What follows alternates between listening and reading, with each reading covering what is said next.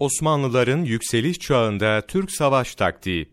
Türk ordusunun çok defa kendilerinden kalabalık, bağlaşık Avrupa ordularına yendiğini yazan tarihler, bu zaferleri Türk askerinin kahramanlığının ötesinde bir açıklamaya bağlamak lüzumunu duymamışlardır.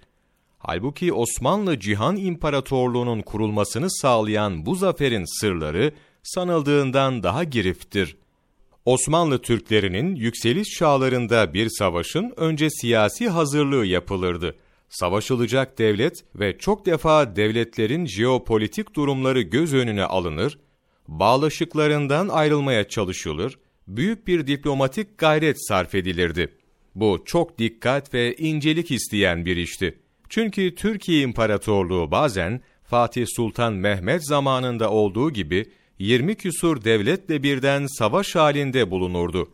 Savaşılacak kuvvetlerin hesabı iyice yapıldıktan sonra Türk ordusunu savaşa hazırlama çalışmalara başlardı. Türk ordusu daima savaşa hazır, meslekleri askerlik olan bir kitleden müteşekkil bir kuruluştu. Ancak orduyu toplama ve savaş alanlarına götürmek meseleleri önemliydi. Ne kadar kuvvetin ne zaman ve nerede yığınak yapacağı ve hangi yolların geçileceği kararlaştırılırdı. Türk ordusunun vasıflarına sahip bir ordu, düşman pek üstün olmadığı takdirde daima zafer kazanacak bir orduydu.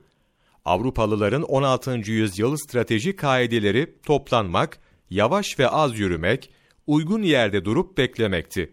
Türklerin strateji kaideleri ise şimdiki kaidelere daha uygun olup çabuk toplanmak, mümkün olabilen hızla yürümek, düşmanı hemen yakalayıp yok etmekten ibaretti.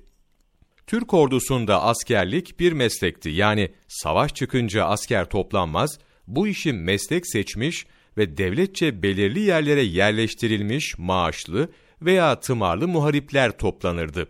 Sulh zamanında talim ve terbiye çok sıkı tutulurdu. Osmanlı Türklerinin yükselme çağlarında yaptıkları bu savaşlar 18.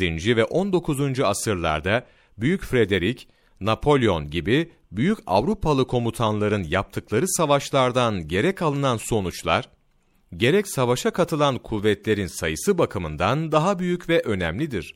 Yılmaz Öztuna, Türk Tarihinden Yapraklar, sayfa 115-118, 3 Eylül Mevlana takvimi